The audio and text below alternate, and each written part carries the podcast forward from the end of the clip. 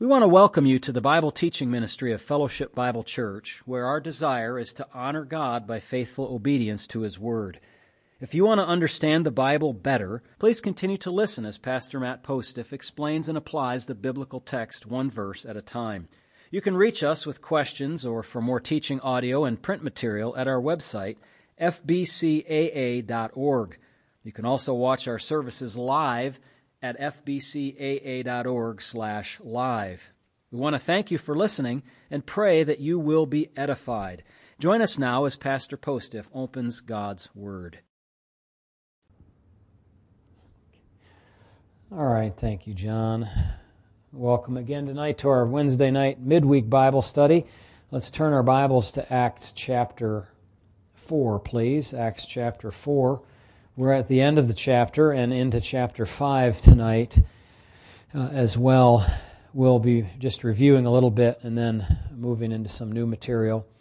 So, what I've done is I've uh, chosen to join the exposition of Acts 4 at the end with the beginning of Acts 5 because of the subject matter. And uh, you'll see in chapter 4 at the end, starting in verse 32, that they uh, shared with one another things as they had need and that theme carries on down through chapter 5, verse 16. Really, um, mainly through 511, but then the aftermath of that through 516. So I'd like you to uh, just think about that as a chunk of text, as a passage uh, delimited by that idea of benevolence inside the church, and then also powerful evangelism outside the church. So, first of all, the continuing ministry of the early church. I want to point out in chapter 4, verse 33, where it says this And with great power the apostles gave witness to the resurrection of the Lord Jesus, and great grace was upon them all. Now, although tonight I'm going to be spending more time, I think, in the message on the benevolence side and the thing that went awry with the benevolence in the church. Really, the focus I want to make is here in chapter 4, verse 33, that in the midst of their ongoing ministry with one another, remember last time we said, despite the persecution that they were facing in the church, I mean, they were hauled up before the authorities, threatened to be beaten, thrown in jail, and so on. And in the midst of all of that, they just continued doing what God had called them to do helping one another, praying, worshiping, gathering together, and here witnessing of the resurrection of the Lord Jesus. They were powerfully testifying of the gospel.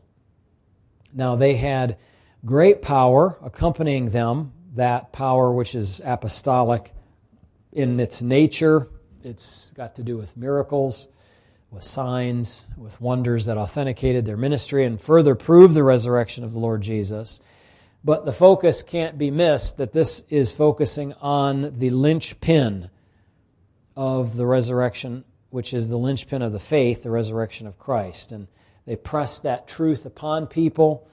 They uh, had given them the implications of Jesus' lordship, of his salvation, as need, their need to be saved, and safe from future judgment and all the rest of that. So, that focus there, they gave witness to the resurrection of the Lord Jesus. And I, I focus on this because we may not have persecution, we may not uh, have the same kind of benevolence program, we certainly don't have the um, miracles, signs, wonders, all of that sort of thing. We don't have all that. But we do and must have witnessing to the resurrection. Are you with me? That has to be in the church. Now, in chapter 5, there are a few other verses sprinkled throughout that I'll just mention that talk about this sort of thing uh, with the with the uh, or the apostles in their ministry. Chapter 5, verse 12, through the hands of the apostles, many signs and wonders were done among the people. Again, we can't do those, but we can testify of the resurrection of Christ in uh, chapter 5, uh, 13, it says, Yet none of the rest dared join them, but the people esteemed them highly.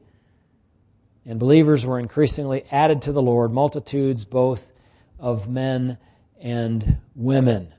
Okay? So They were all together, chapter 5, 12 says, all together with one accord in Solomon's porch, that great meeting area suitable for a large assembly of hundreds and thousands of people.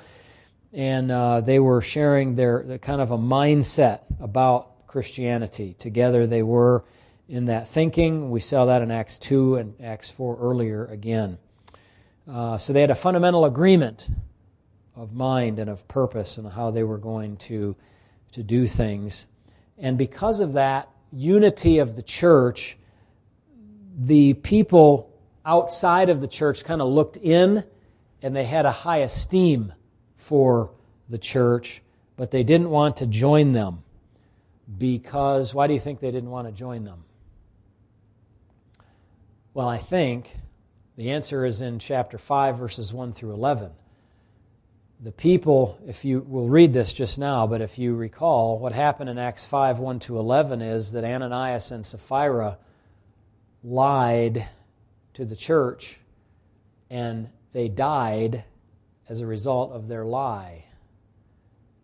Okay, so now the people on the outside of the church looking in are saying, wait a minute, if we join that group and we blow it, we lie, we don't toe the line, people in there die.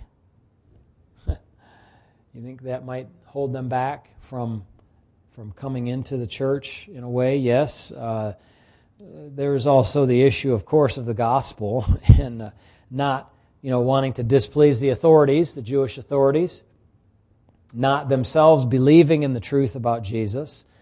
So there are a number of factors that keep people away from God. But those shouldn't keep us away from Him. We know better.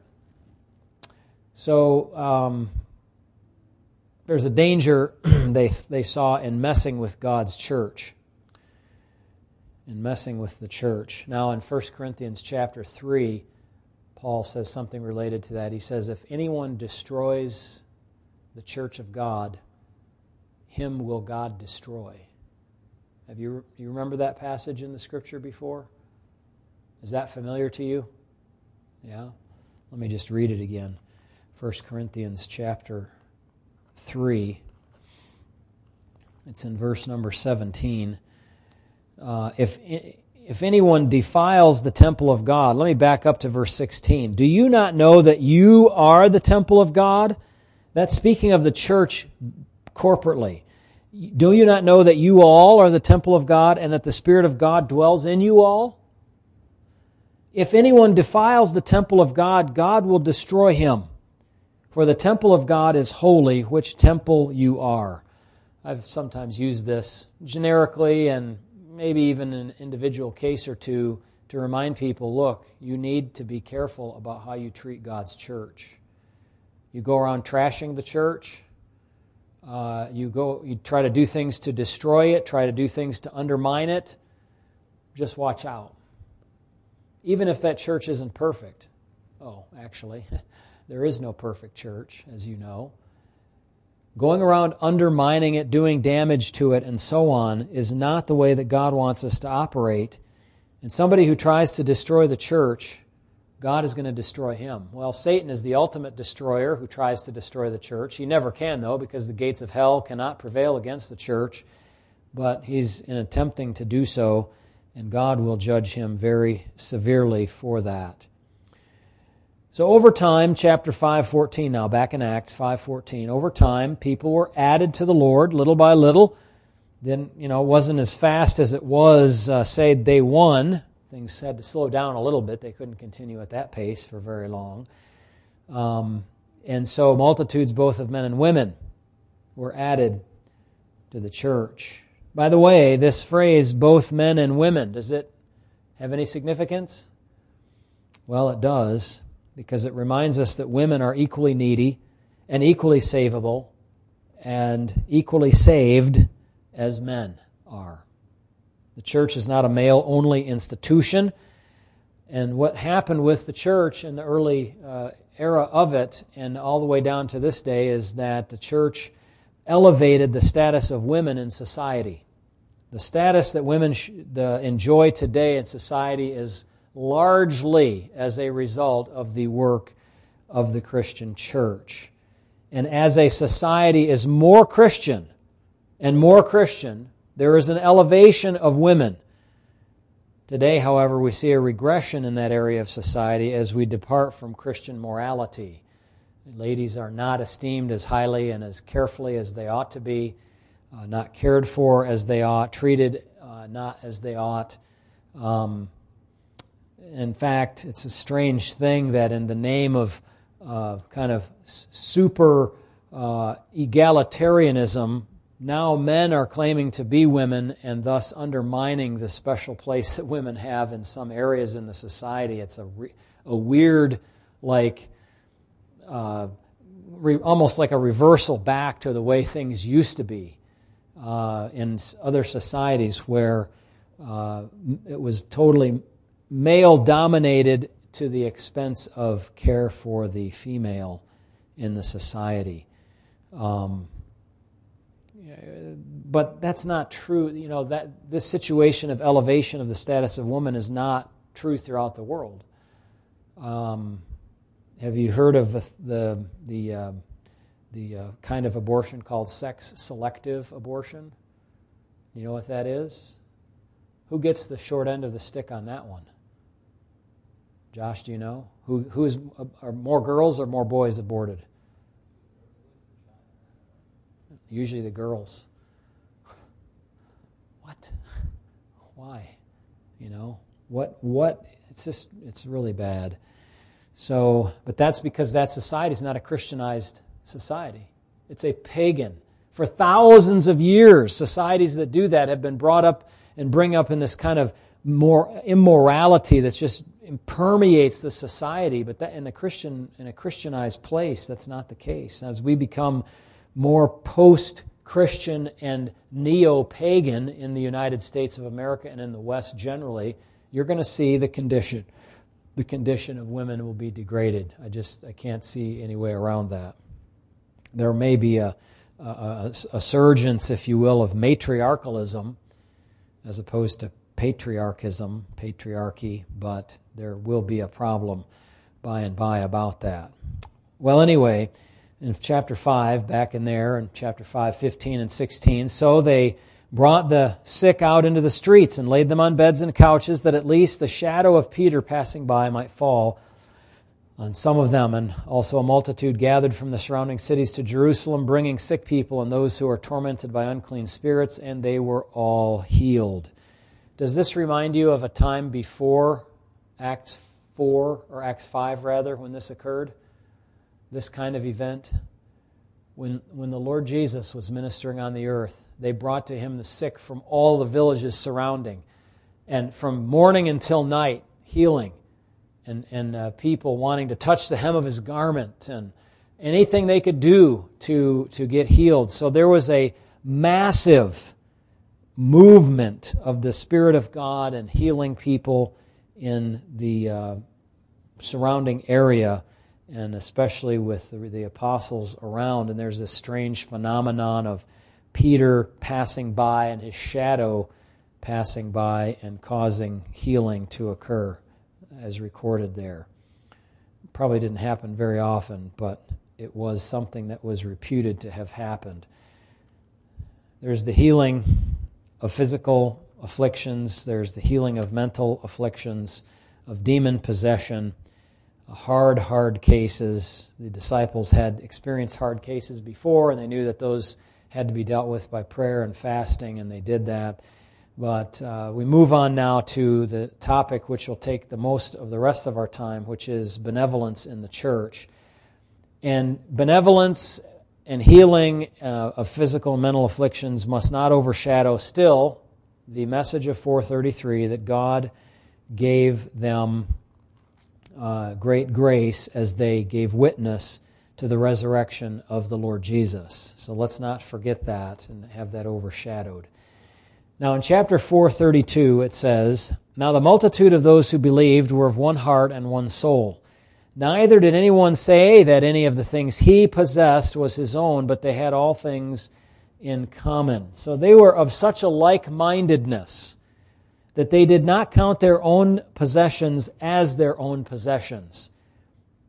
but instead had a view of a, view of things such that they could mutually share to cover the needs that they had that arose in that assembly. Now, let me just correct a view that is uh, held by some about this text that this is teaching us that early Christians were communists. Okay, they were not. This is not a form of communal living or communism where everyone was a shareholder in everything and no one in particular owned anything. Communism is that philosophy where property is, at least theoretically, publicly owned. Now, that's only theoretical because the reality is the power brokers uh, have uh, control over it, and uh, you're left with uh, a bunch of people that are, a small bunch of people that are privileged and a huge bunch of people that are deprivileged and set aside. But in any case, um, the text mentions these people possessed things. They possessed lands and houses and so there was private ownership of property. Okay? Lands were sold and then the proceeds were donated to the common cause. Now, in the Old Testament, too, there was private ownership. How do we know there is private ownership? Well, because the Bible says, Thou shalt not steal. Thou shalt not steal. So that means if something doesn't belong to you, you take, okay, when you steal. So you can't do that. So we know there's private ownership. Now, land was not owned in the exact same way that it's owned here in the U.S., although in a way it is. Um, when you have to pay property taxes, you're basically leasing your property from the government, in a way. Yes. But there, uh, the land was leased and it was returned to uh, the original family owners every Jubilee year. Remember that?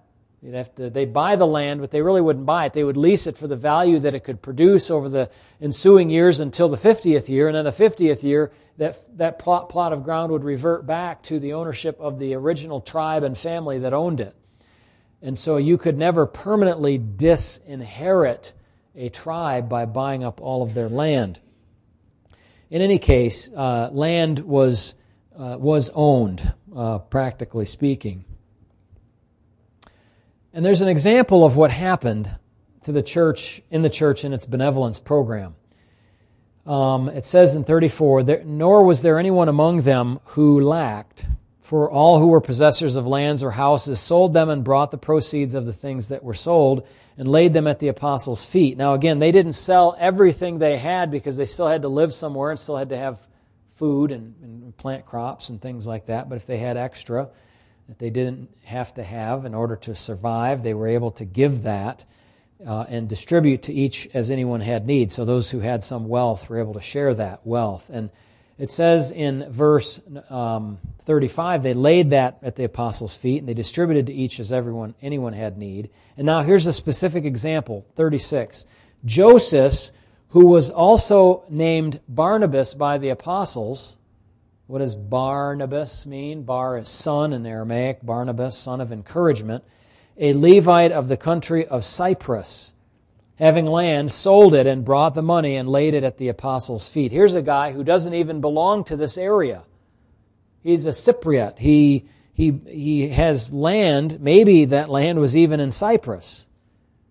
And he went and sold it and brought the money and laid it at the apostles' feet and said, Hey, I have this extra. I don't need this. I want to give it so that people who have need can be supported. So it's an outstanding example of such benevolent activity in the church. So this arrangement is not called communism, it's called benevolence. The in common phrase where they hold things in common, so to speak, is, is not a prescriptive text that is not commanding or prescribing a certain course of action, but it's a descriptive text that describes for us how benevolence should work in the church. And when there's a need, the church helps to meet the need. The benevolence was centered in the church family, too, not outside of the church family. Today, people outside expect the church to meet outside needs all the time but they don't want to join the church by faith in Christ, by being baptized, by joining the membership of the church. They want the benefits, but they don't want the responsibilities. They want the benefits, but they don't want the gospel uh, but that's not really how it works. We're to do good to all men, especially those of the household of faith. So there's an emphasis on benevolence inside of the church, so that the people in the church, the people who have needs and those needs are met, are met in and by the church. The church cannot meet the needs of all of the society because that's the job of the society at large, families, individuals, families, and then finally governments, but not the church. The family, the, the church actually is kind of an extended family, if you will. Now, benevolence in the church can easily go astray. In my notes, I've called this benevolence gone awry. Chapter 5, verses 1 to 11. Benevolent acts in the church can go astray in a number of ways. Perhaps the most pervasive way that benevolence goes awry in our day is that it becomes the highest goal of ministry. Variants of this philosophy go under the title of social gospel or missional church. Uh, it's difficult to understand that phrase, missional church. Uh, some people are using it now of, of, of missional of good things, of missionary activities. But really, that's a phrase that has a bad uh, origin to it. Um, the proponents of a missional church say that the church should, should, should not see itself as attractional, uh, so far so good, but rather should engage society by using evangelism and social justice. The emergent church also is involved in this philosophy as well. So a lot of churches have gone into this really reaching out in, in the benevolent side of it, the social justice side of it. And benevolence can go awry there, and it comes up, this comes or arises out of a bad uh, connection between the Mosaic Law and the church. You know, like uh, people always go back to um, Micah chapter 6, verse number 8. He's shown you, O man, what is good and what does the Lord require of you, but to do justly, to love mercy, and to walk humbly with your God. And other passages in the Old Testament that talk like that, and they just will lock, stock, and barrel take those texts without any regard for their context or the kind of nature of them in regard to the Mosaic law and the Mosaic promises and just connect them to the church uh, and, and allows benevolence to overwhelm the ministry of the gospel and of discipleship.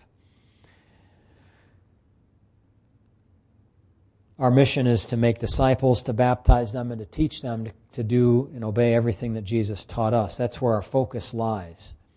So benevolence can go astray when it swallows up the ministry of the church and takes over what the church is supposed to be focused on. But benevolence also goes astray when it enables the recipient to continue in a bad pattern of behavior. As one book was titled, this very variation of this, indeed, it is the case that sometimes helping hurts people. Helping hurts people. If you help them so much that they don't have to get a job when they can, then you're not actually helping them. You're hurting them. You're enabling them to continue on in their bad behavior. Okay, so that's a second way that benevolence can go astray. Third way that benevolence can go astray is found here in Acts chapter 5. Benevolence went awry through the sin of pride and self promotion as well as greed. Look at chapter 5 with me, verse 1. But a certain man named Ananias, with Sapphira, his wife, sold a possession, and he kept back part of the proceeds, his wife also being aware of it, and brought a certain part and laid it at the apostles' feet. But Peter said, Ananias, why has Satan filled your heart to lie to the Holy Spirit and keep back part of the price of the land for yourself? While it remained, was it not your own? And after it was sold, was it not in your own control? Why have you conceived this thing in your heart? You have not lied to men, but to God. Then Ananias, hearing these words, fell down and breathed his last. So great fear came upon all those who heard these things. And the young men arose and wrapped him up, carried him out, and buried him. Now it was about three hours later when his wife came in, not knowing what had happened. And Peter answered her, Tell me whether you sold the land for so much. She said, Yes, for so much. Now, what he, what he was saying there is, did you sell the land for that X amount that your husband said you sold it for? And she said, yes, that's the case. But they knew that he was lying, and thus she was lying voluntarily as well. Then Peter said to her, How is it that you have agreed together to test the Spirit of the Lord? Look, the feet of those who have buried your husband are at the door, and they will carry you out. Then immediately she fell down at his feet and breathed her last. And the young men came in and found her dead, and carried her out, buried her by her husband. So great fear came upon all the church and upon all those who heard these things. Any, any wonder why people didn't dare to join them after that? They got a little bit antsy or jumpy about it. So um, they hatched a plan, Ananias and Sapphira did. They hatched a plan to sell land like Barnabas did, pretend that they were giving the whole proceeds of the sale to support the needy in the church, and thus they too then could be seen as sons of encouragement. But Peter knew by divine revelation what was happening, and that Ananias and Sapphira were influenced by the Holy by sorry by Satan to lie to the Holy Spirit to sully up the benevolent work of the church and promote themselves instead of the needs of others. Listen to this. They were using benevolence wrongly for their own selfish goals. Okay, so put some numbers to it. They sold a piece of land, $100,000. They said, we can look like we're so sacrificial if we give $75,000 to the church and we keep 25. We're going to look just like Barnabas, honey. Don't you agree with me that we'll do that? And uh, Sapphira agrees with Ananias, and they give the 75,000 to the church, and you would think, wow, that's good, that's a lot. They kept 25 for themselves. Or maybe it was 50 and 50, or maybe they gave 25 and kept 75. Well, we don't know the numbers, but they agreed to lie to the church to make it look like they were being totally sacrificial. So they could be seen as somebody in the church, some person that's very generous. But they weren't very generous. They were holding back and had their own selfish goals, maybe to use some of that money for themselves, but also to make themselves look better in the church. So again, private ownership is, is uh, assumed here, Peter says, verse 4 While it remained, was it not your own? And after it was sold, was it not in your own control? You know, you didn't have to lie about it. You didn't have to make it look like you did this so that you'd just be, be just like Barnabas. You deceived the church by leading people to believe that you had given everything when in fact you had not done so. This constituted a lie. Now, we don't know exactly how he carried out this deception. The text doesn't tell us, but certainly it was the case that he did. So he tried to hoodwink all of them so that he and his wife could get kudos from the church. It was a kind of a look, we want honor, we want to look good. So the special punishment that God decided to dole out was death for Ananias and for his wife, who openly lied about the price as well. She could have come clean at that point later on, three hours later, but she didn't. And God was setting an example here. He wasn't going to have people running around lying in the church and making uh, benevolence about themselves. And this then, I think, set the stage for the church throughout the rest of its history to have a kind of giving that is not um, one that permits congratulation to the donors of the church.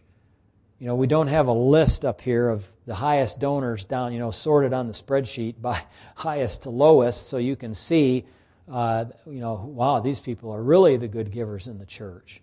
That's not, you have no idea, for the most part, who gives what. And you might be surprised at who gives what. Um, but the, the thing is, we have now, from this time, a special constraint, a special restraint, a special privacy about donation to the church so that this doesn't become a problem. We're not here to elevate person X over person Y because X gave, you know, has a better job or can sell more inherited property and give more than person Y can. That has nothing to do with it. The question is, is the work of the church being supported? Are the missionaries being supported? The pastors being supported? are you doing what God wants you to do? Are you giving generously, cheerfully from the heart? Are you giving sacrificially? Are you giving it all? Uh, that's between you and the Lord, and sometimes your pastor, if you talk to him about that, or other Christian counselors. But in any case, we should stop to consider at this point our own sins. What if God did this punishment for every sin? Have you ever done a sin like Ananias and Sapphira? Oh, you say, I, I, I've been a little more subtle.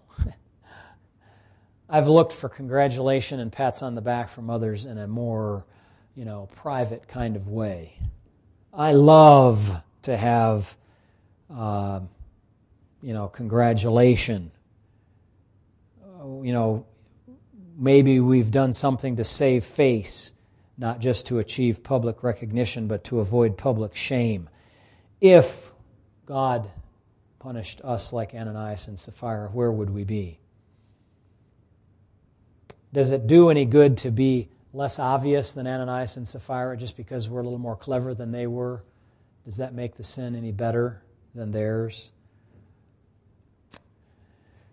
I just commend that to you as a thought of application, very important.